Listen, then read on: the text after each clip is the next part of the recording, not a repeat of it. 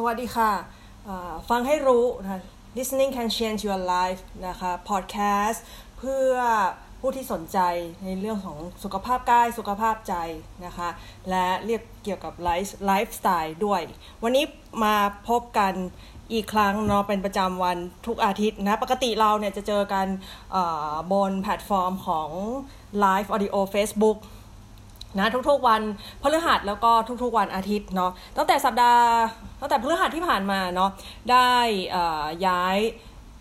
ยุบจากการทำเป็น audio live นะคะไปทำบนแพลตฟอร์มที่เป็นแพลตฟอร์มของการพอดแคสต์จริง ๆ แล้วก็ได้มีการทำพอดแคสต์ล่วงหน้าไว้ แล้วก็ค่อยเอาไปแชร์ทีหลังเนาะด้วย ซึ่งในวันนี้เนี่ยเพื่อที่จะให้เกิดแพลตฟอร์มทั้งสองอย่างนะ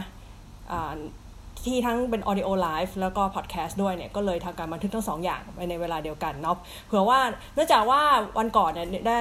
มี feedback เนาะจากผู้ฟังคนนึงบอกว่าเออกรณีที่ที่เขาสะดวกมากกว่าที่จะฟังบน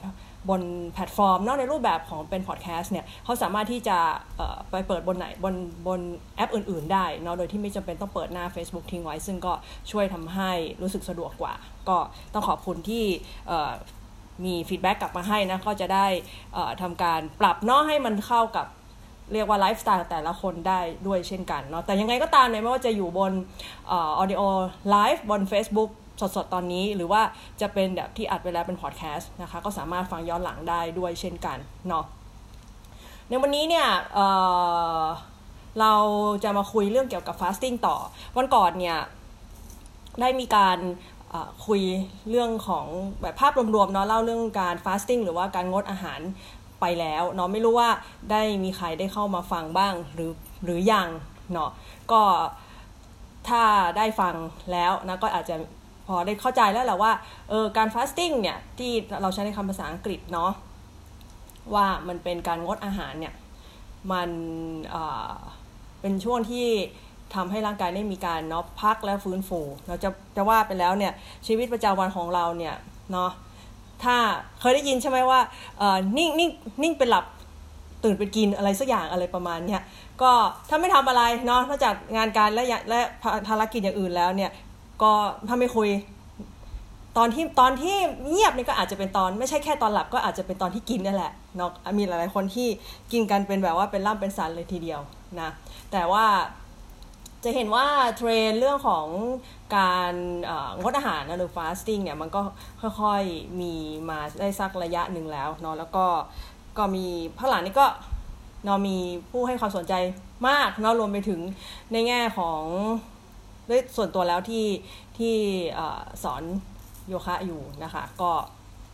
มีนักเรียนบางคนนะก็สนใจเรื่องนี้มา แล้วประกอบกับแม้แต่ตัวเราเองเนี่ย ไม่ได้ตั้งใจนะวันนั้นก็เล่าให้ฟังแล้วว่าไม่ได้ตั้งใจเลยที่จะแบบเออฉันจะมีกฎให้ตัวไม่ใช่สิ ไม่ได้ตั้งใจว่าเออเพื่อสิ่งนี้สิ่งนั้นแล้วฉันจะฟาสติ้งแบบด้วยวิถีชีวิตที่ค่อยๆ เปลี่ยนไปเนาะจากเมื่อตั้งแต่ตอน 10 น่าจะ 10 12 13 ปีที่แล้วละเนาะเริ่มเริ่มเปลี่ยนวิถีชีวิต ถามว่าทำงานทำงานเนี่ยยังทำงาน แต่ว่าวิธีการออกกำลังกายเนาะแล้วก็มันก็เลยทำให้ เรียกว่าปรับการกินไปด้วยจน ไม่แน่ใจว่าสักกี่ปีก่อนหน้านี้ล้วจะเริ่มสักห้าน่าจะห้าหกปีแล้วแหละ ถ้าเทียบกับครึ่งหนึ่งที่ที่บอกว่าเริ่มมาเนี่ย จากที่เคยกินมื้อเย็นมันก็ค่อยๆลดมื้อเย็นไปเองไปเรื่อยๆ ไม่ได้ไม่ได้แบบว่าตั้งใจฟาสติ้งนะก็ น่าจะมีการปรับเวลานอนแหละเรื่องของเรื่องก็เลยแบบว่า เออ ก็ค่ำแล้วก็นอนค่ำแล้วเออ ถึงเวลาก็ห่วงว่าจะไปนอนมากกว่า ก็เลยแบบว่าลดมื้อลดมื้อเย็นหายไป บางวันก็หายไปเลย บางวันก็ยังมีมือมือมื้อเย็นบ้าง แต่ไม่ได้ค่ำมากหรืออะไรเงี้ย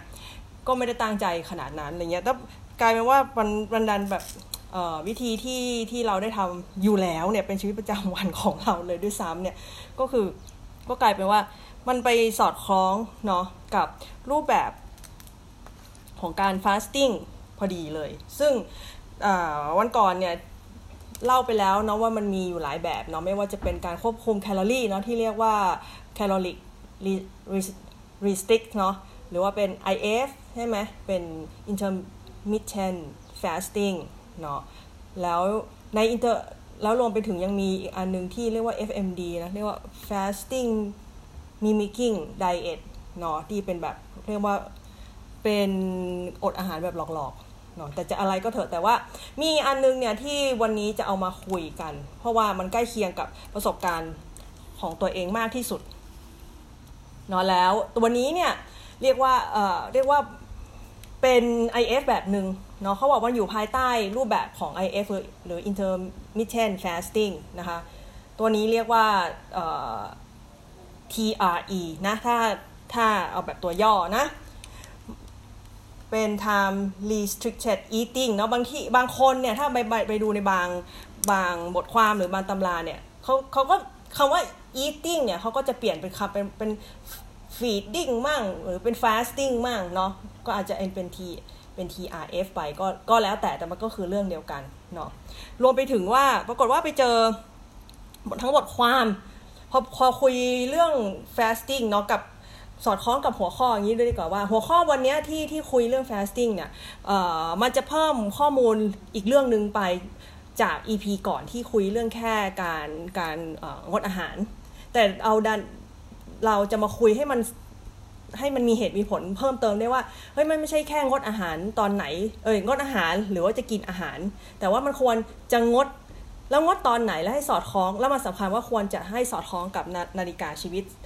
ซึ่งในเรื่องของนาฬิกาชีวิตเนี่ยถ้าใครติดตามฟังให้รู้มาตั้งแต่แรกแล้วจะดูจะน่าจะจำได้เนาะหรือว่าใครที่เพิ่งเคยรู้จักกันมาเนี่ยก็ให้ฟังย้อนหลังได้นะว่ามันจะเป็น EP แรกและ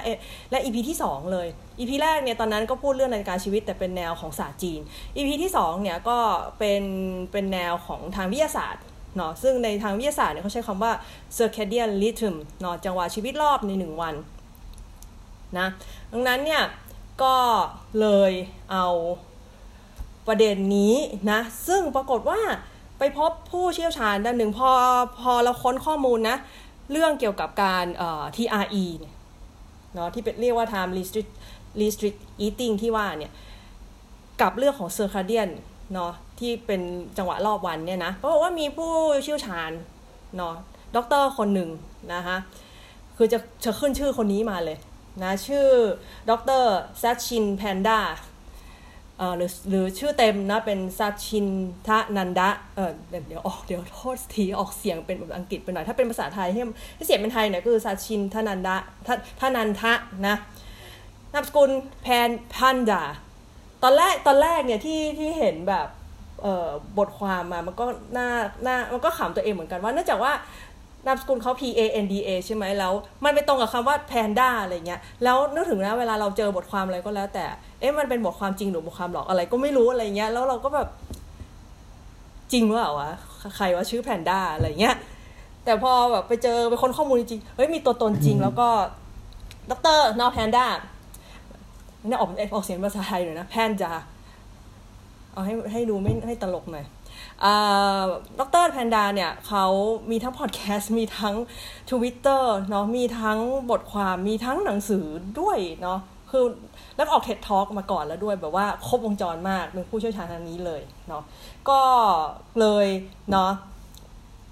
จะนำทั้งข้อมูลที่เป็นเรื่องส่วนตัวรวมๆกันเนาะแล้วก็สิ่งที่ดรแพนดาเนี่ยเขาได้ได้ เนาะทำการวิจัยทดลองมาเนาะเอามาสรุปให้พวกเราฟังผ่านบอดแคสต์พอดแคสต์นี้นะคะนะหลายๆคนที่มานั่งฟังอยู่ตรงนี้เนาะในพอคุยเรื่องเอ๊ะทำไมฉันต้องทำฟสติ้งเนี่ยส่วนใหญ่เนี่ยก็มักจะวกกลับมาที่การดูแลเรื่องสุขภาพของตัวเองเนาะเนี่ยเนี่ยแล้วอะไรล่ะที่เป็นปัจจัยที่ทำให้เราสามารถดำรงสุขภาพของเราให้ดีได้เนาะเรื่องใกล้ตัวทั้งนั้นเลยแล้วทุกๆ ครั้งที่มีการคุย คุยแต่ละเรื่องใน EP อะแต่ละ EP เนาะซึ่งส่วนใหญ่มันจะเป็นเรื่องสุขภาพใช่ไหมก็ไม่พ้น 3 เรื่องนี้แน่นอนเนาะเรื่องแรกเนาะสิ่งที่เป็นปัจจัยก็คือการนอนหลับพักผ่อนนะอันดับที่ 2 ก็คืออาหารที่มีสารอาหารอย่างครบถ้วนนะคะเอ่อมีสารอาหารครบถ้วนไม่ใช่ว่ากินอันนี้กินสิ่งเดียวแล้วสิ่งนี้ครบถ้วนทุกอย่างนะหมายถึงกินให้หลากหลาย ซึ่งทำให้เราได้สารอาหารครบถ้วนนะอย่าฟังแบบพาซื่อแล้วกัน นะกับอันที่สามเนี่ยอันนี้เจอในทุกคำแนะนำเนาะอะไรที่เกี่ยวกับสุขภาพก็จะพูดเรื่องสิ่งนี้ก็คือการออกกำลังกายนะหรือจะเรียกว่ากิจกรรมที่ใช้ร่างกายก็ได้เนาะแล้วการจำกัดช่วงเวลาที่กินอาหารเนี่ยมันก็คือเป็นการทำให้เพื่อให้ได้สามปัจจัยที่พูดถึงเนี่ยนะ มันเป็นไปได้แล้วหรือดำเนินไปได้อย่างราบรื่นสอดคล้องกันเนาะเราลองนึกดูแล้วกันว่าเออถ้าเราพักผ่อนไม่พอเนี่ยสมมติว่านอนตั้งตีสองตีสามเนี่ยต้องตื่นหกโมงละอะไรเนี่ยคนตื่นตีห้าก็ได้อ๋อถามว่าเวลาเราตื่นมาแล้วจะเป็นยังไง ใช่ไหม แน่นอนว่ามันส่งผลกับตอนเราตื่น เราจะรู้สึกแบบงัวเงียไม่มีแรงไม่มีกำลังจะไปให้ไปทำอะไรก็ไม่อยากทำละเนาะไม่มีกำลังจะทำกิจกรรมอะไรเลยเนาะแล้วก็หากเราใช้ร่างกายมากมากเนาะแล้วก็ไม่ได้พักเนี่ยก็ร่างกายก็ไม่ได้ฟื้นฟูอย่างเพียงพอด้วยเช่นกันนะคะรวมไปถึงอาหารเนาะ ก็เป็นอาหารที่คนก็ควรจะเป็นอาหารที่มีประโยชน์ต่อร่างกายเนาะเพื่อจะได้นำสารอาหารเนาะจากอาหารจากอาหารที่กินไปเนี่ยไปบำรุงฟื้นฟูให้และให้พลังเนาะเราก็คงไม่ต้องไม่ต้องแจกแจงมากเนาะว่าอาหารอาหารอะไรที่กินแล้วเปลืองพลังงานซะเปล่าๆแล้วเราคุยเรื่องนี้มาบ่อยมาก มากเลยเนาะแล้วถ้าใครเป็นสายโยคะเนาะแล้วเรียนด้วยกันมาก็จะรู้ว่าเออเรามักจะคุยเรื่องบัดดาคิลเลอร์ด้วย ของหวานของเย็นของอะไรพวกเนี้ย ก็มักจะแบบว่าเป็นเป็นเป็นภัยต่อเราเสมอเนาะเอาละทีนี้มาย้อนมาย้อนออีกครั้งหนึ่งเนาะเพื่ออเรียกว่าทำความเข้าใจกันอีกรอบเนาะไหนๆเผื่อมีมีใครกำลังเพิ่งเข้ามาฟังเนี่ยก็คือว่าเรื่องของ fasting ที่เราคุยวันนี้เนี่ยเป็นเราจะเน้นไปในแง่ของการ fasting ที่ เป็นแบบพักๆนะก็คือเรียกว่า time restricted eating นะหรือ TRE เนาะเป็นการ fasting หรืองดอาหารในรูปแบบหนึ่งเนาะภายใต้รูปแบบที่เรียกว่า IF หรือ intermittent fasting นะคือเป็นการงดอาหารเป็นพักๆไม่ต่อเนื่อง ซึ่งในการทำ TRE เนี่ยจะมีการจำกัดช่วงเวลาในการกินนะในภาษาอังกฤษเขาจะเรียกว่า feed feeding เนาะถ้าใครแบบ อยากจะให้แบบคำมันตลกตลกหน่อยคือให้อาหารน่ะให้อาหารตัวเองอะนะเนาะก็คือมีการช่วงจะจำกัดช่วงเวลาในการกินหรือ feeding แล้วก็มีการจำกัดช่วงเวลาในการงดอาหารหรือ fasting อย่างที่เราใช้คำนี้กันบ่อยๆเนาะอย่างชัดเจนเลยนะ และหากเปรียบเทียบกับการ fasting ที่เขาเรียกว่าเป็น long term fasting อะที่เป็นแบบระยะยาวเลยเนี่ย คำว่าระยะยาวเนี่ยนึกถึงในประเภทแบบว่ากิน fasting ทีละสิบยี่สิบวันมีนะ แล้วแล้วกินแต่น้ำตลอดเลยเนาะน้ำบางบางคนก็โหดนะ แบบว่าใจเด็ดเรียกว่าใจเด็ดหรือว่า หรือว่ามันมันเรียกว่าคือคือรู้จักไงมีมีคนรู้จักที่ที่เขาทำแบบนั้นแล้วเราว่าบางทีเขาก็เคร่งเกินไปอะไรอย่างเงี้ย แต่เออก็ได้เขากินแต่น้ำหรือบางคนอาจจะกินแบบ เครื่องดื่มอื่นๆที่ไม่มีแคลอรี่เนาะในตลอด 20 กว่าวันไอแบบอย่างนั้นนะเรียกว่า long term fasting ถ้าเปรียบเทียบกับ long term fasting แล้วเนี่ย TRE จะมีความยืดหยุ่นมากกว่าเนาะเพราะว่ามันสามารถปรับให้เข้ากับแต่ละช่วงวัยได้ และสอดคล้องกับไลฟ์สไตล์ในชีวิตจริงได้เนาะเพราะว่าถ้าถ้าเราพูดถึงแง่เรื่องของเอาแค่จำนวนชั่วโมงอะว่าจะต้อง fasting เท่าไหร่เนี่ยบางทีบางคนก็ไปจัดให้มันเข้ากับชีวิตตัวเองนะว่าเออฉันฉันจะเอาตอนนี้กินตอนนี้ บางคนก็กว่าจะงด เรียกว่าเริ่ม fasting งดกินก็หนึ่งทุ่มก็มีสองทุ่มก็มีแล้วแต่คนนะ แต่วันนี้ที่เราจะมาคุยถึงเนี่ย เราจะมาพามาดูว่าเวลาที่จริง ๆ ที่ควรทำ fasting มันควรเป็นเท่าไหร่ยังไงเนาะนั่นแหละก็ถึงได้บอกว่า ในการเลือกช่วงเวลาในการจำกัดการกินอาหารแล้วก็การงดอาหารนั้นเนี่ยเราเราเนาะ เดี๋ยวนี้ที่พยายามมาชวนคุยเนี่ยอยากจะชวนให้เราคำนึงนะถึงจังหวะชีวิตในรอบหนึ่งวันหรือ 24 ชั่วโมงเนาะหรือที่ที่เคยคุยให้ฟังคำนี้ไปแล้วคือเซอร์คาเดียนนะคะอย่างในช่วงเช้าเนี่ยเนาะเป็นช่วงที่ดีที่สุดที่ร่างกายจะมีความสามารถในการรับรู้นะเพื่อหลั่งอินซูลินออกมา ส่วนในแง่ของเมลาโทนินจำยังจำได้ไหมเมลาโทนินเนี่ย เนาะเมลาโทนินเป็นสารหนึ่งที่มันหลั่งออกมาเนาะเพื่อให้เรารู้สึกแบบผ่อนคลายแล้วก็ง่วงเหงาหาวนอนอะไรอย่างเงี้ยเมลาโทนินเนี่ยมันจะถูกหลั่งออกมาประมาณ 3-4 ชั่วโมงก่อนเวลานอนนะ แล้วผลวิจัยเขาก็พบว่าเมลาโทนินที่หลั่งออกมาเนี่ยปรากฏว่ามันไปบดบังตับอ่อนด้วยทำให้ตับอ่อนเนี่ยไม่สามารถหลั่งอินซูลินได้อย่างปกติเนาะดังนั้นในการกินอาหารในตอนค่ำหรือดึกจึงส่งผลให้มีน้ำตาลตกค้างในกระแสเลือดสูงนั่นเองนะ ดังนั้นการนำวิธีการแบ่งช่วงเวลากิน แล้วก็เวลางดอาหารมาให้ผู้ที่อยู่ในช่วงระหว่างการรักษาอาการป่วยอะไรก็ตามนะปรากฏว่าอันเนี้ยทางดรแพนดาเนี่ยเขาเป็นคนได้ผลออกมาไงเขาบอกว่าปรากฏว่าเขาลองเอาการ fasting เนี่ยไปให้ผู้ที่อยู่ในช่วงระหว่างรักษาอาการป่วยอยู่เนี่ย สิ่งสิ่งที่พบปรากฏว่าการ fasting เนี่ยไปสนับสนุนให้ผลการรักษาเนี่ยดีขึ้นเนาะไม่ว่าจะเป็นผลของความดันเลือด ระดับคอเลสเตอรอลระดับน้ำตาลในเลือดด้วยเนาะนี่เป็นแค่ตัวอย่างนะคะ พอพูดถึงช่วงเวลางดอาหารแล้วเนี่ยก็ณวันนั้นก็มีมันอีพีที่แล้วเนี่ยก็พูดถึงสูตรไปแล้วเนาะว่ามันมีสูตรอะไรบ้างมีห้าสองมีอะไรนะวันนั้นสิบสิบแปดเออ ท่าไหร่นะจำไม่ได้สิบเก้าสองสิบเก้า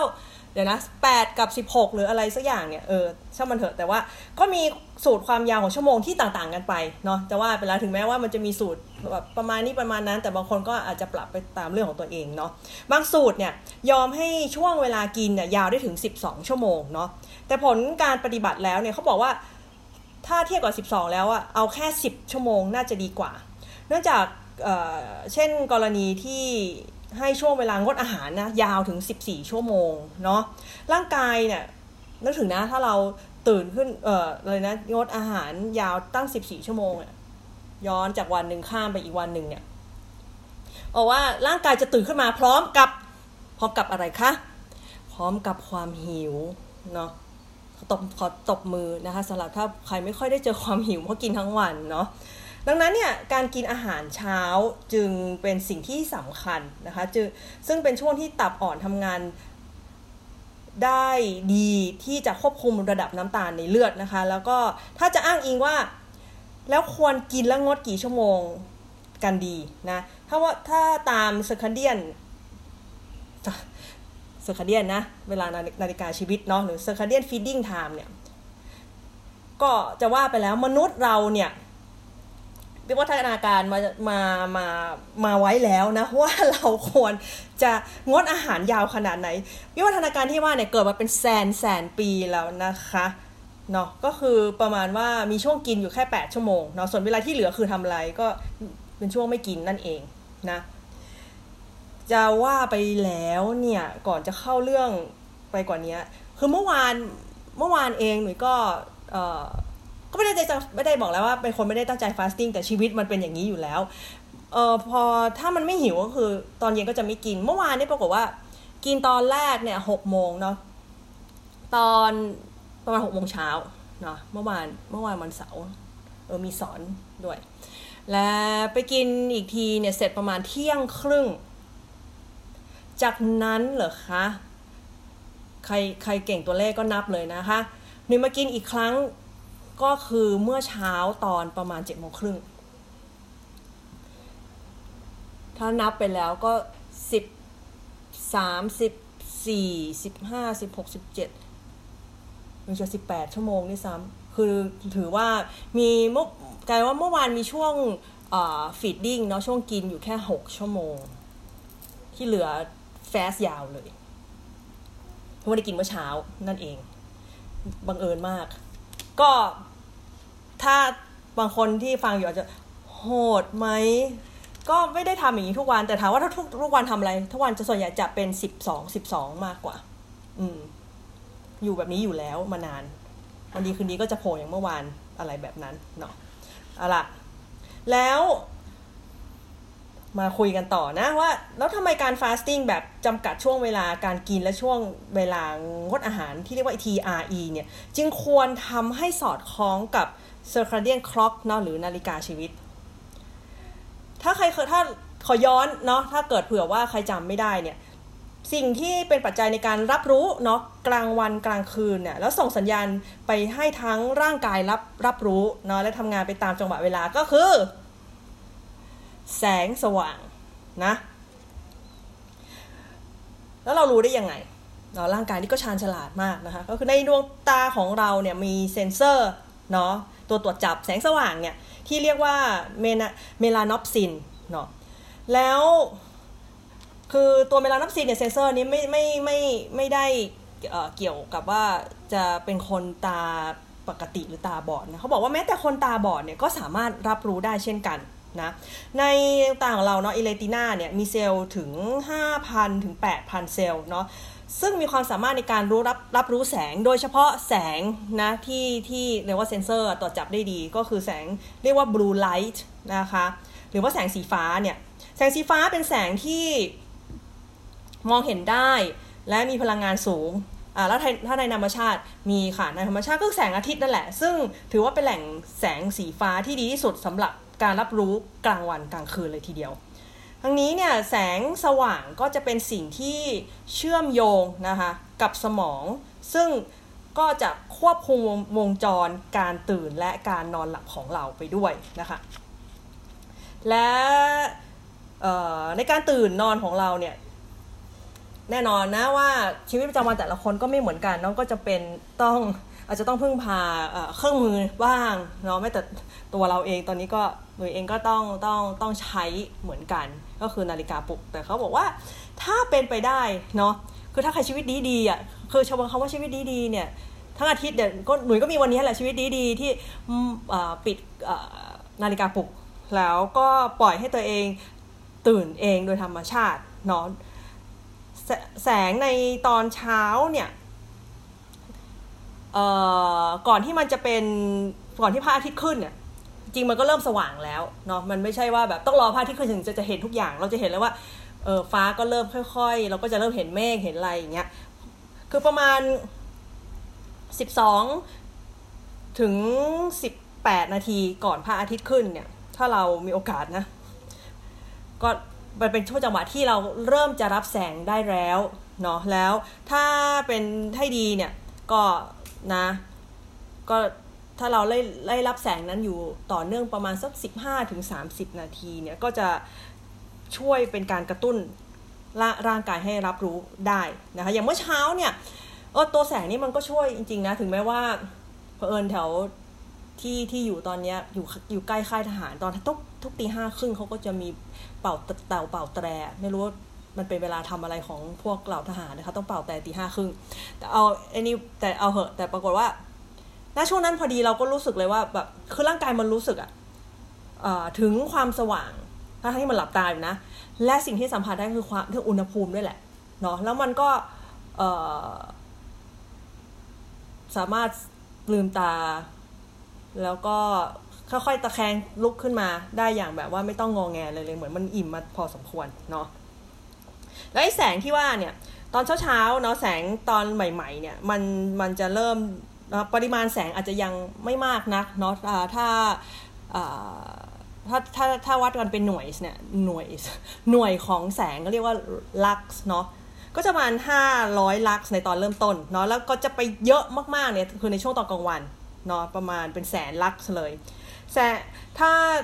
ถ้าบอกว่า เอ้ย ฉันตื่นมาเนี่ย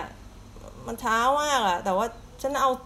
เลยทั้งเลยประโคมเลยนะคะเอาแสงจากหน้าจอสารพัดเนาะก็คิดว่าหลาย ๆ คนตื่นมาก็ต้องแบบเปิดหน้าจอไม่ว่ามือถือก็แท็บเล็ตหรือก็คอมพิวเตอร์หรืออะไรก็แล้วแต่เนี่ยก็จะบอกว่า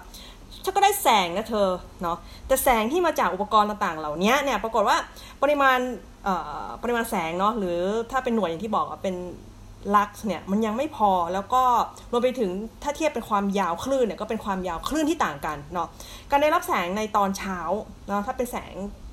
สีฟ้าธรรมชาติแสงแท้ๆเลยเนี่ย ก็จะเป็นการ reset นาฬิกาในสมอง แล้วก็จากนั้นเนี่ยร่างกายก็จะได้รับรู้เนาะว่าเออตอนเนี้ยเช้าเลยนะจ๊ะเนี่ยและนะคะในทาง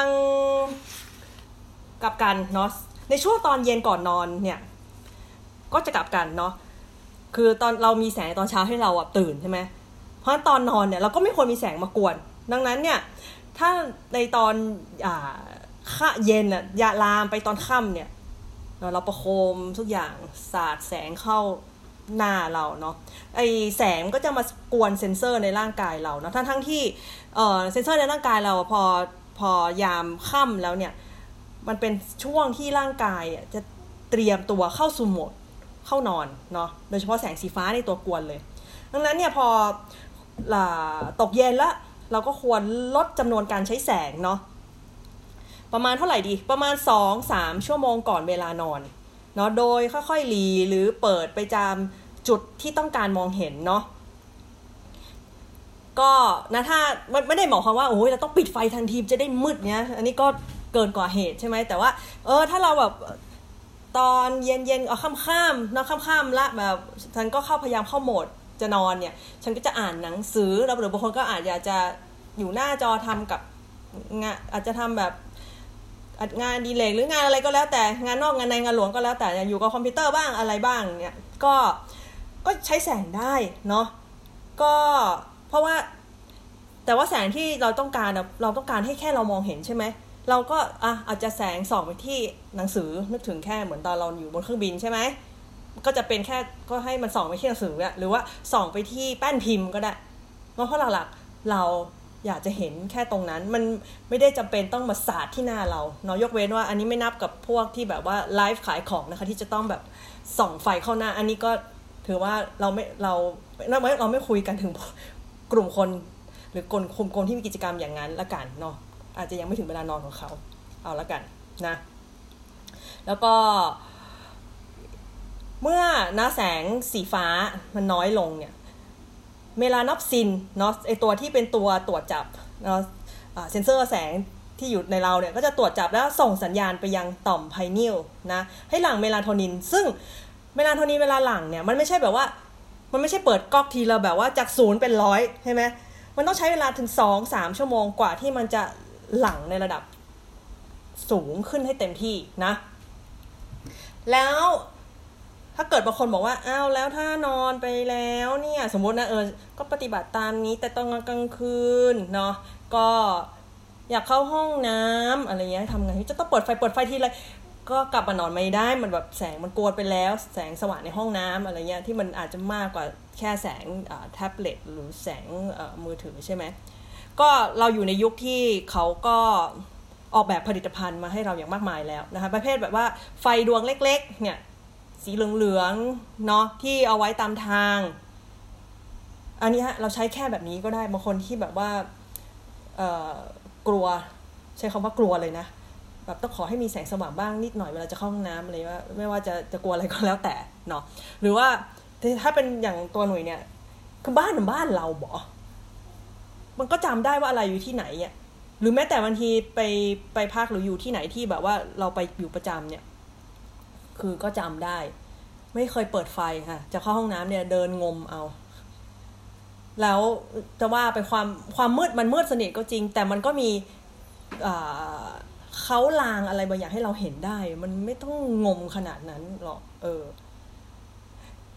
แล้วเออจะกลัวอะไรก็แล้วแต่นะคะ แต่ว่านะ ก็ช่วงอะไรเครื่องหลับเครื่องตื่นเบอร์เนี่ย เราไม่ค่อยรับรู้หรอกเชื่อเหอะ เออ นะ เอาล่ะ ก็ก็ได้รู้เวลานะว่าถ้าแสงตอนเช้าทำให้เราตื่นเนาะพอแสงตอนเย็นเนี่ยก็ควรจะหลีซะเราจะได้นอน แล้วถ้าเกิดว่าอยากจะเข้าห้องน้ำก็ไปไปหาซื้อมาซะไอ้ไฟดวงเล็กๆนะเผื่อเราจะได้เปิดทิ้งไว้แบบเล็กๆเล็กจริงๆที่แบบไม่กวนอะเผื่อเราเข้าห้องน้ำตอนกลางคืนเนาะ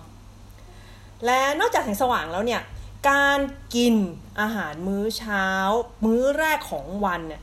ก็ยังมีส่วนช่วยในการตั้งนาฬิกา ชีวิตประจำวันของเราด้วยเนาะดรที่เอามาที่ขออ้างอิงข้อมูลเขาวันนี้คือดรแพนด้าเนี่ยแรกเริ่มนะเขาทำไอ้ ETRE เนี่ยในในห้องแลบเขาแหละ และดั้งเดิมเนี่ยในการทำ fasting นะเป็นเป็นการ fasting แบบว่า 1 วันต่อสัปดาห์ ในการทดลองอะนะ หรือว่า 4-5 วันต่อเดือน แล้วก็ตามตามโดยทั่วไปเนี่ย ตอนนั้นเนี่ยเขาบอกว่าเป็นแรกๆเนี่ยเป็นเพื่อแนวทางลดแคลอรี่เนาะอย่างน้อยให้มีการลดแคลอรี่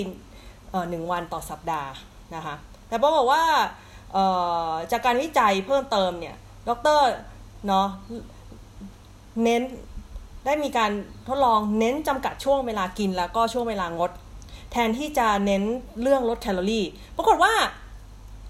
เขาเห็นประโยชน์ที่ได้รับ ที่ชัดกว่าเนาะแม้ว่าจะได้รับแคลอรี่ในปริมาณเท่า ๆกัน แต่พอจำกัดช่วงเวลาแล้วเนี่ยเพราะว่าร่างกายเนี่ยทำงานประสานกันได้ดีขึ้น แล้วก็มีความทนทานขึ้น แล้วก็ปรากฏว่าถ้าบวกนะเรื่องของสารอาหารที่เหมาะสมเข้าไปด้วยเนี่ยยังสามารถประคองเนาะหรือเมนเทนการสร้างมวลกล้ามเนื้อได้เพิ่มเติมด้วยเนาะแล้วถ้า พอมาพูดถึงช่วงเวลาเนี่ย ถ้าเปรียบเทียบเนาะเราคนสมัยนี้ฟังแล้วอาจจะแบบขัดใจ เพราะว่าเรามีกลางวันตลอด 24 ชั่วโมงก็ได้ไปดูเซเว่นเซเว่นอีเลเว่นสว่างตลอดเวลาเนาะถ้าถ้าแบบว่าไฟเมนจากแบบอะไรการไฟฟ้าหรือว่าอะไรนะ เครื่องปั่นไฟหมอแปลงไม่มีปัญหาเนี่ย ที่นั่นกลางวันตลอดเวลาเนาะแต่ ถ้าเป็นสมัยโบราณในยุคนะที่เทคโนโลยียังห่างไกลจากปัจจุบันเนี่ยยุคที่มนุษย์นะยังพึ่งพาธรรมชาติเนาะเป็นหลักไม่มีสิ่งอำนวยความสะดวกแบบนี้เนี่ยมันถามว่ามนุษย์จะกินได้ตอนไหนบ้าง มนุษย์มีโอกาสกินได้เฉพาะช่วงกลางวันใช่ไหมนึกถึงยุคที่ยุคก่อนจุดเทียนก็ได้อ๋ออันนั้นก็เรียกว่ามีแต่สภาทิตเลย อย่างดีหน่อยก็แบบว่าอะไรนะ นำนำไม้มามามาอะไรนะมาสีกัน แล้วเกิดไฟก็เป็นกองไฟหรือจนมียุคมีเทียนก็แล้วแต่เนาะเอาเอาแค่ยุคแบบโบราณมากขนาดนั้นละกันทันมนุษย์เนี่ยจะมีช่วงเวลากินเฉพาะตอนกลางวันเนาะทำให้ช่วงเวลาที่งดอาหารน่ะเนาะ fasting กลายไปว่ามันยาว 12ถึง14 ชั่วโมงเลย แล้ว 12 10ถึง14 ชั่วโมงเนี่ยมันยาวพอที่จะทำให้ร่างกายมีช่วงเวลาในการซ่อมแซม ฟื้นฟูได้อย่างเต็มที่เนาะแล้วพอเอ่อว่าเมื่อเราถ้าพูดถึงการกินอาหารเนี่ยการกินอาหารเข้าไปร่างกายต้องการเวลาถึงเท่าไหร่4ถึง5ชั่วโมงในการย่อยใช่นะดังนั้นช่วงเวลางดอาหารเท่านั้นเลยถึงจะเป็นช่วงที่ร่างกายจะเข้าสู่กระบวนการฟื้นฟูได้จริง ๆ นะ นอกจากสมองแล้วเนี่ยอวัยวะอวัยวะอื่นๆเนาะล้วนแล้วแต่มีนาฬิกาเป็นของตัวเองเช่นกันเนาะอย่าคิดแต่ว่าแบบเอามีแสงมีสมองสั่งรวมพาอะไรนะแล้วก็ไปส่งสัญญาณให้ตอมนั่นนี่โน่นทำงานเนี่ยเอาไว้แต่ละอันเขาเขาก็มีนาฬิกาเนาะแบบลิงก์กันทุกอันมันต้องซิงค์เข้าหากันซิงก์ก็คือเนาะทำให้มันสื่อสารกันนะ นาฬิกาชีวิตของแต่เอาแต่ละอวัยวะเนี่ยมันทำให้ร่างกายสามารถเตรียมการล่วงหน้า ว่า เอ้ย เดี๋ยวจะเกิดอะไรขึ้นแล้วเดี๋ยวเดี๋ยวจะได้ทำอะไรเนาะเริ่มทีเนี่ยเราเรามีแนวคิดแค่ว่านะเมื่อมีแสงสว่างเนาะก็จะมีเซ็นเซอร์ตรวจจับใช่ปะแล้วก็สมองก็รับรู้นาฬิกาของสมองก็จะส่งสัญญาณไปยังส่วนอื่นๆของร่างกาย จากนั้นทุกอย่างก็จะประสานงานกัน แต่ปรากฏว่าเอาเข้าจริงๆแล้วเนี่ยมันไม่ใช่แค่สมองไง การกินนะก็เป็นส่วนหนึ่งในการส่งสัญญาณให้ส่วนอื่นๆของร่างกาย เริ่มทำงานประสานกันด้วยเนาะอย่างเช่น ตับเนี่ยและท้องไส้เนาะอวัยวะภายในเนี่ยมันก็มีนาฬิกาของมันเองเช่นกันเนาะอาหารคำแรกเนี่ยจึงเป็นตัวส่งสัญญาณให้อวัยวะต่างๆนะเริ่มทำกิจกรรมของวันเนาะ ส่วนแสงสว่างเนี่ยก็จะเป็นสัญญาณให้สมองรับรู้ว่าเป็นการเริ่มวันใหม่แล้วนั่นเองเนาะขอยกคำพูดของดรแพนด้ามานะกล่าวนะเขาบอกว่า we need a darkness to set sleeping we need some fasting time to make our organs function better so we should maintain the eating time เนาะเขาบอกว่าเราเนี่ยต้องการความมืดเนาะเพื่อ จัดเพื่อทำให้เราเนี่ยได้หลับนะแล้วเราต้องการการงดอาหาร เวลาในงดการงดอาหารเพื่อทำให้อวัยวะต่างๆของเราได้ทำงานอย่างเต็มที่ดีขึ้นเนาะดังนั้นเนี่ยเราควรจะดำรงเนาะช่วงเวลาการกินให้ชัดเจนอันนั้นถ้าสรุปสั้นๆเนี่ยคีย์สำคัญก็คือตื่นนอนแล้วก็กินอาหารซะนะเธอนะอาหารเช้าเนาะ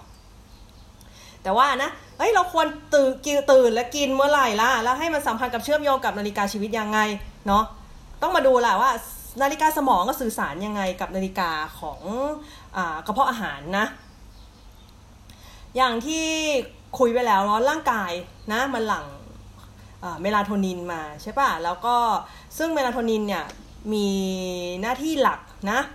ในการทำให้เราง่วงนอนแล้วนอนหลับเนาะผ่านตัวรับสัญญาณเมลาโทนินเนาะหรือที่เรียกว่า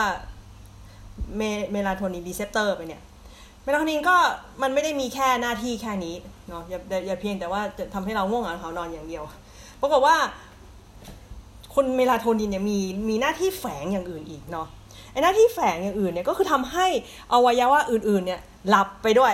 เนาะไม่ใช่แค่สมองอย่างเดียวนะที่แบบคอยเป็นแบบนายใหญ่เนาะสั่งคนนั้นคนนี้ให้ทำนั่นทำนี่เนี่ยเนาะอย่างเช่นอะไร ตับอ่อนเนาะเมื่อกี้ตอนเราเกินนำไปแล้ว เราพูดเรื่องตับอ่อน ตับอ่อนเนี่ยมีหน้าที่อะไรก็ผลิตอินซูลินใช่ไหมเมื่อเมลาโทนินหลั่งออกมาเนี่ย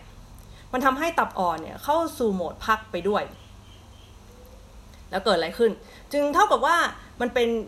พอแบบตับมันเริ่มแบบเออมันได้ถึงเวลานอนแล้ว เวลาพักของเขาอะนะเขาก็รู้แล้วมันไม่ใช่เวลาทำงานของฉัน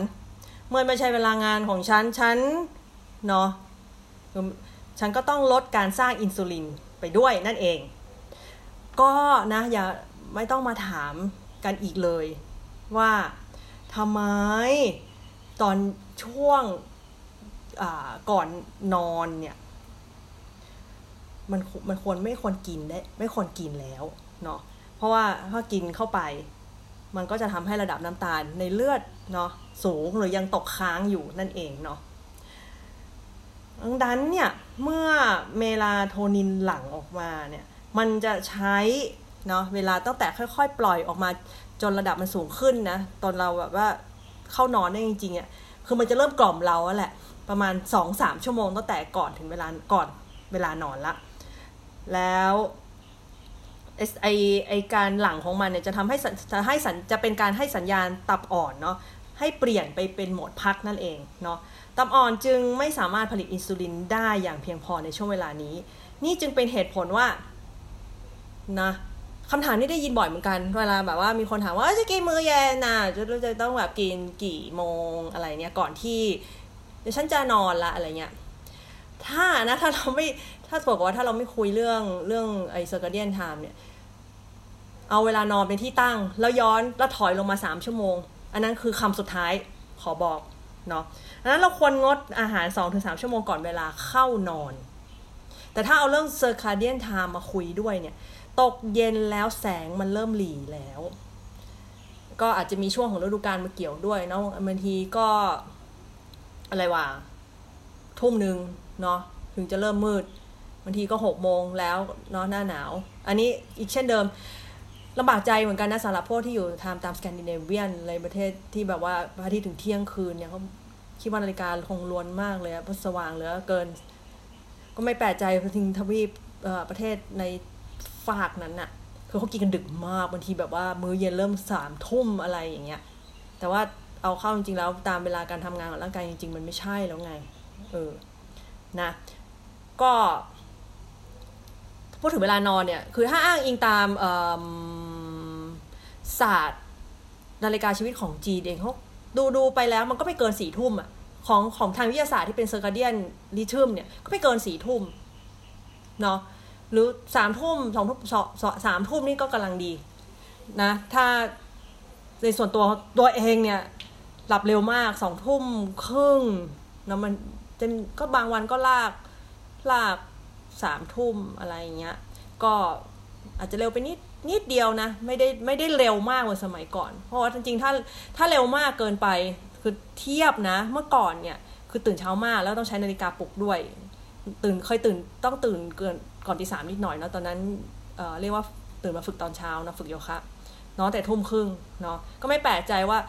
เอาเข้าจริงๆแล้วเวลาเรานอนได้ เรียกว่า ดิ่งลงไปเลยเนี่ยโอ้ยมันนอนอยู่บนเตียงนานมากนะ กว่าที่มันจะดิ่ง ถ้าเทียบกับปัจจุบันนะ ปัจจุบันที่แบบสองทุ่มครึ่งสามทุ่มเนี่ย ใช้เวลาดิ่งไม่นานละ อืม มันก็เป็นส่วนหนึ่งเหมือนกันว่า เอ่อเมลาโทนินเรายังสูงอยู่แหละ เอ้ยไม่ใช่ยังสูงยังน้อยอยู่ แล้วก็มันยังไม่พร้อมที่จะดิ่งนะ และ ถ้าจะพูดไป อืมในตอนเช้าก็เหมือนกันตื่นเช้ามากๆ แบบกับกับนาฬิกาปลุกเนี่ยเมลาโทนินก็ยังเยอะนะ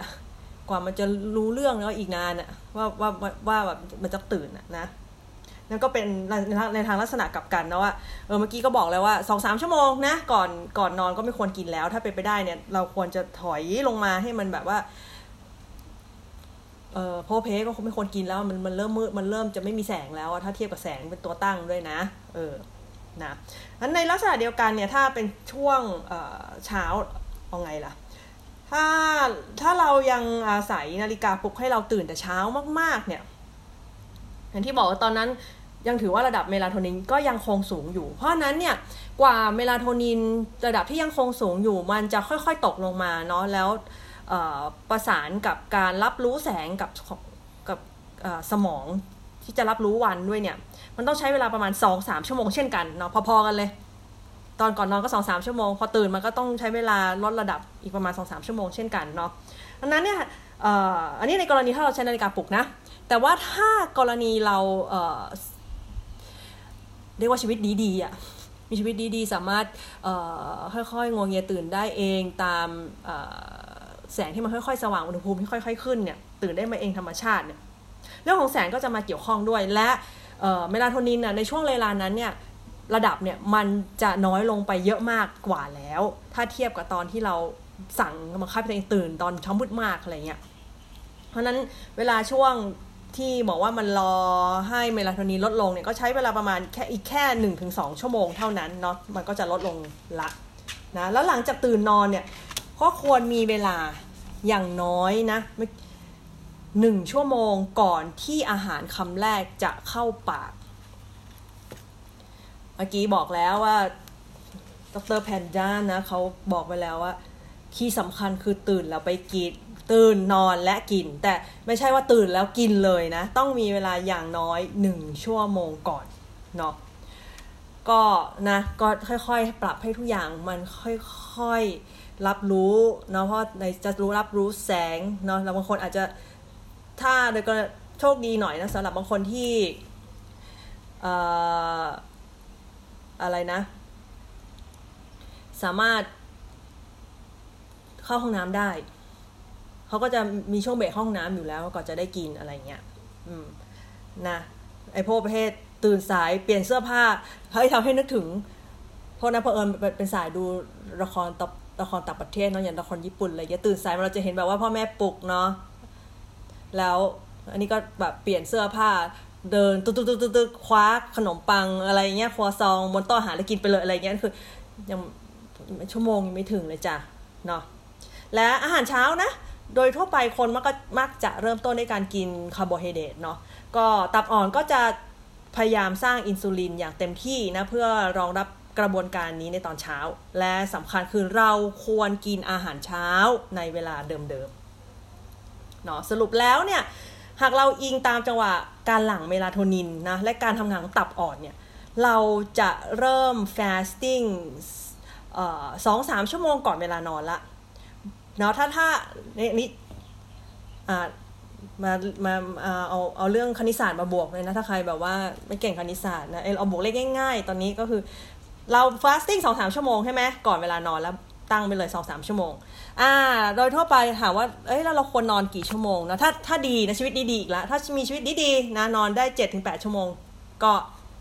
อะสมมุติว่าเราตั้งสมมติฐานที่แปดชั่วโมงแล้วกันนะและเหมือนอย่างที่บอกแล้วกว่าจะได้กินอีกทีเนี่ยอย่างน้อยต้องมีหนึ่งชั่วโมงใช่ไหมบวกหนึ่งเพราะนั้นเอาสามบวกแปดบวกหนึ่งเอาละนะก่อนจะถึงอาหารคำแรกเรามี fasting แล้วแน่ ๆ ชีวิตนี้ 12 ชั่วโมงเนาะแล้ว 12 ชั่วโมงเนี่ย เป็นเวลามาตรฐานอย่างน้อยนะ ในการจะรับประโยชน์จาก fasting อย่ามาอ้างนะโนก็งดแล้วอะไรเงี้ย แต่ถ้าน้อยถ้าถ้าถ้าถ้าเวลา fasting กับ feeding อะมันยังพอๆกันอะคือสิบสองสิบสองคนครึ่งครึ่งเท่ากันไปเลยในยี่สิบสี่ชั่วโมงเนี่ยว่าออกไปยังพอได้รับได้นะ แต่ถ้าแบบ feeding เริ่มเยอะกว่าเนี่ยเอ่อต้องเดี๋ยวต้องเรียกมาอบรมใหม่เนาะ อ่านะในการในการรับประโยชน์ของการ fasting ก็คือมันก็มีส่วนเนาะในช่วยในการลดน้ำหนักเนาะลดความดันเลือดลดคอเลสเตอรอลนะแล้วอย่างไรก็ตามเนี่ยหากเราต้องการเพิ่มเวลาฟื้นฟูร่างกายเนาะก็ต้องเพิ่มช่วงเวลา fasting นะ หากเราแบบเรียกว่าแกร่งพอเนี่ย ก็ค่อยๆ ลดลงมานะ จาก fasting 12 ชั่วโมง ก็ ให้เหลือ 10 ชั่วโมงนะบางคนอาจจะเหลือ 8 ชั่วโมงอะไรเงี้ยซึ่งถ้าถ้าเรียกว่าให้เรียกเข้าสู่กระบวนการ fasting มากกว่า 12 ชั่วโมงมันเรียกว่าไงดี เมื่อกี้บอกว่ามาตรฐาน 12 เนี่ย แต่ว่าเอาเข้าสู่กระบวนการแน่ ๆ เนี่ย ก็คือสิบสิบชั่วโมงเนาะสำหรับให้ให้มีสิบชั่วโมงการกินเนาะแล้วให้มีมีอย่างน้อยให้ ถ้าถ้าใครที่เป็นแบบยังทำมาไม่ได้บ่อยเนาะชีวิตจะชีวิตไม่ได้ถูกเปลี่ยน คือถ้าเทียบกับหนุ่ยเองเนี่ยคืออย่ามาเทียบ เพราะโดยส่วนใหญ่แล้วนี่มัน fasting กับทุกวันอยู่แล้ว โดยปริยายเนาะก็ก็ให้มีวันหยุดพักบ้างแล้วก็ต้องมีการเนาะแบบว่าอารมณ์อร่วยให้ตัวเองบ้างอย่างน้อยหนึ่งหรือสองวันต่อสัปดาห์นะแต่นะฟังมาขนาดนี้ก็ต้องกลับไปดูสุขภาพตัวเองด้วยสำหรับนะผู้ที่มีโรคประจำตัว ก็ควรปรึกษาแพทย์ก่อนนะ อย่าแบบว่าเออเขาบอกว่าดีก็ลุยทำเลยอะไรเงี้ย เพราะวิธีการงดอาหารยาวๆอะไม่ได้เหมาะกับทุกคนแล้วก็ไม่ได้เหมาะ โดยเฉพาะนะกับผู้ที่เป็นโรคเบาหวานเนาะที่ระดับน้ำตาลอาจสวิงขึ้นลงได้อย่างรวดเร็วนะ แล้วมีพวกนี้เขาจะมีแนวทางการกินที่ต่างลงไปก็คือกินทีละน้อยแต่บ่อย เพื่อคงระดับน้ำตาลไม่ให้สวิงแรงเกินไปนะ ดังนั้นเนี่ยใครที่ฟังนะตอนนี้ใครที่ทำอยู่แล้ว หรือกำลังแบบ เออฉันว่าฉันก็ปกติดีแล้วฉันก็อยากจะลองทำเนาะก็บอกนะ บอกไว้ก่อนว่า คือแค่บางคนเนี่ย ไม่ต้องฟาสติ้งแค่เลยเวลาอาหารปกติก็จะแบบขาดใจตายทรมานมาก ๆ อะไรเงี้ยวันนั้นมันเป็นเรื่องที่แน่นอนว่าสองสามสัปดาห์แรกถือว่าเป็นช่วงที่ยากลำบากที่สุดนะ แล้วร่างกายต้องทำ ทำอย่างไรให้มันเคยไม่ใช่ทำอย่างไร ต้องใช้เวลาในเท่าไหร่ในการคุ้นเคยกับสิ่งใหม่ ๆอันนี้เคยคุยใน EP หนึ่งก็นั่น EP ที่เกี่ยวกับไอเนี้ยการปรับเปลี่ยนชีวิตตามเวลาเวลานาฬิกานั่นแหละของชีวิตเคยคุยไว้แล้วเหมือนกันว่าเอ่อร่างกายต้องการเวลาอย่างน้อย 21 วัน ในการคุ้นเคยกับพฤติกรรมใหม่ๆเนาะถ้าถ้าใครคิดว่าจะเอามาเป็นพฤติกรรมใหม่นะ หรือว่าถ้าใครคิดว่าเอ่อจะค่อยๆลองมาลองทำเนี่ย จะได้รู้ว่า24 20 21 21วันแรกเนี่ย ก่อนจะผ่าน21วันเนี่ย เธอต้องเผชิญอะไรบะพอสมควรเลยทีเดียวเนาะสัปดาห์แรกเป็นไงเราจะรู้สึกหิวตอนก่อนนอน ถ้ายิ่งแบบเราคุ้นเคยกับการกินมื้อเย็นเนี่ย มันจะแบบโหยหามากนะ แล้วสัปดาห์ที่สองร่างร่างกายเริ่มเรียนรู้บ้างละ แต่อาจมีอาการงอแงอยู่บ้าง งอแงนี่คือเทียบเหมือนเด็กๆอะ่ะ เด็กน้อยอะ่ะที่เรียกเรียกหาของเล่นเนาะหากเรียกแล้วไม่ได้อะเด็กน้อยมันก็จะต้องค่อยๆ ปรับตัวใช่ไหมนึกถึงใครมีลูกพิต้าก็จะรู้ว่าเด็กมันก็ทริกกี้เหมือนกันนะทำวิธีนี้ไม่ได้ก็ต้องทำวิธีอื่นอะไรค่อย ๆ ปรับตัวกันไปเนาะ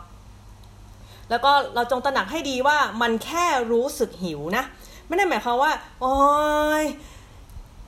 ท่านลุกไปไหนไม่ได้เดินไม่ได้ ไม่มีแรงทำอะไรไม่ได้สักอย่างอะไรเงี้ย หรือเราเราเราต้องแบ่งให้ชัดเจนว่า อันนี้ใจมันหิวหรือกายมันกายกายมันอาอาจจะมีความรู้สึกหิว แต่มันหิวโดยที่แค่หิวและยังยังมีแรงหรือเปล่าหรือว่าแบบเป็นลมลมพับไปเลยนั่นก็อีกเรื่อง ถ้าเป็นลมลมพับเนี่ยฉันว่าเธอไม่ควรแฟสเธอต้องไปหาหมอก่อนว่าเธอเป็นไรหรือเปล่านะเอาละความยากลำบากในการทำเนี่ย ถามว่าคืออะไร ปั จจัยเนาะที่มีผล กับทำให้รู้สึกว่าเป็นการแฟสติ้งนี้ยากมากก็คือสังคม อันได้แก่ ผู้ที่อยู่แวดล้อมเรานั่นแหละเนาะเอาคนใกล้ๆเลยก็คือคนในครอบครัวแล้วก็ลูกเต้าแล้วนั่นแหละเนาะที่ที่แบบถ้าเราเคยกินเป็นประจำด้วยการสามมื้อใช่ไหมแล้ววันดีคืนดีแม้ฉันอยาจะแบบว่าอะไรนะ fasting ขึ้นมา แบบทำทำแบบว่าไม่บอกใครอะ่ะฉันก็อยากทำของฉันเองเนาะตัวฉันก็อะไรนะสามี หรือภรรยาก็ได้ หรือลูกก็ได้เนาะเออปล่อยเขาทำตามปกติ แต่ฉันก็ทำเงียบๆไม่บอกใครเนี่ยปรากฏว่าสุดท้ายแล้ว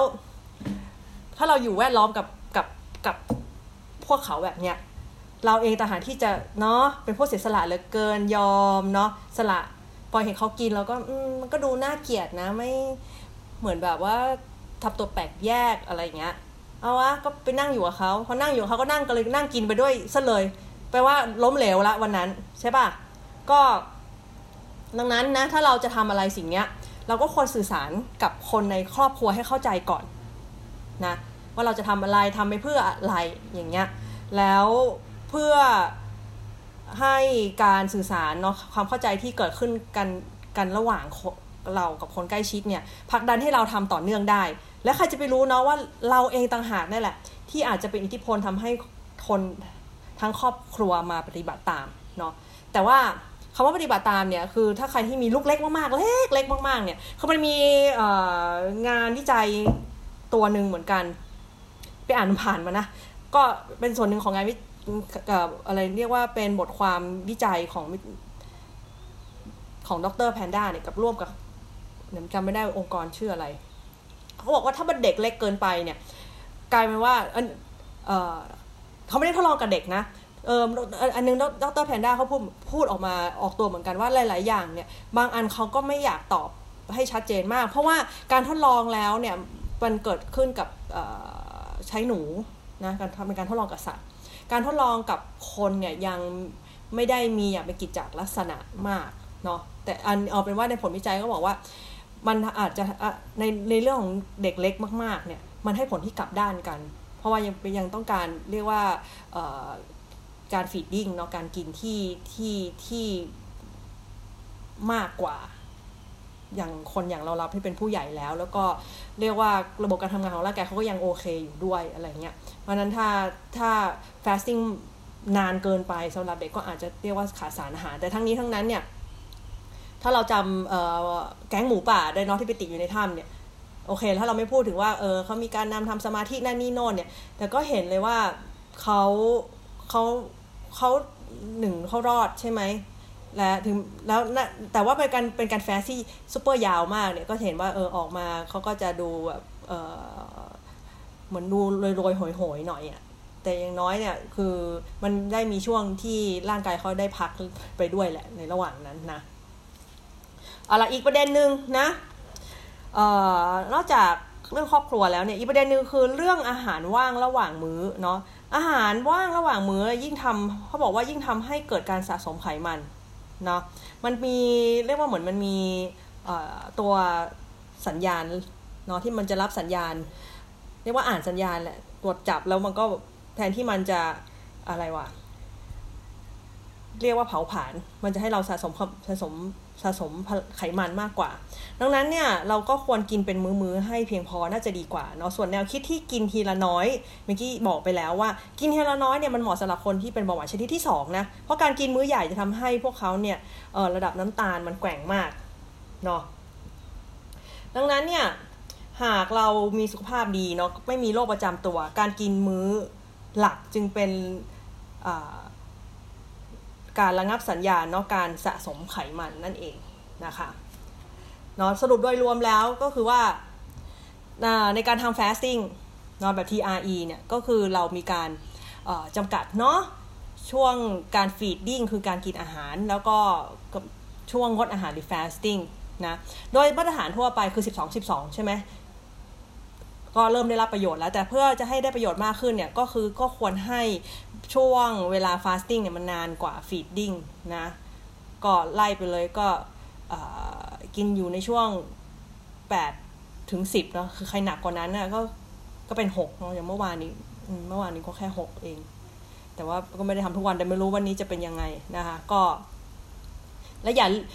วันนั้นที่พูดใน EP ก่อนหน้านี้ก็บอกไปแล้วว่า อย่าอย่าแบบหักดิบเกิน พรุ่งนี้ละฉันจะ fasting ซัดไปเลยค่ะหกนะคะ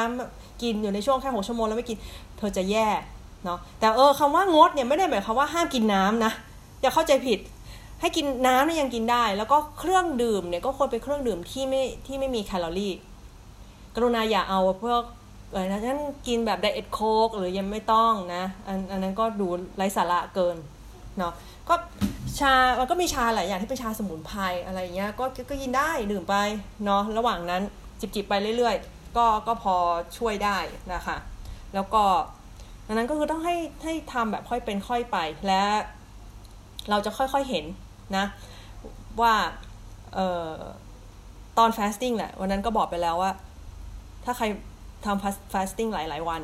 ถ้าแบบปกติไม่เคยไม่เคยทำนะ แล้วแล้วลองมาทำดูแบบเหมือนทำช่วงวันหยุดให้ตัวเอง แล้วก็มีการ fasting เนี่ยเราจะเริ่มเห็นสัจธรรมว่าความหิวที่แท้จริงคืออะไร แล้วแค่จิตมันหิวอยากกินอะมันเป็นยังไง มันชัดมากเนาะและเออเราจะเห็นว่าข้างในเราอะถ้าเป็นคำเมืองก็หุยเนาะมันก็จะ เรียกร้องตัวอยู่ตลอดเวลานั่นแหละ เออ ก็จะได้เห็นสิ่งนี้นะสัจธรรมว่ามันเป็นยังไงนะแต่เอาเอางี้เหอะว่า ถ้าในส่วนตัวแล้ว อืม ในการดำเนินชีวิตที่ที่ค่อมไปทาง fasting แล้วเนี่ย ก็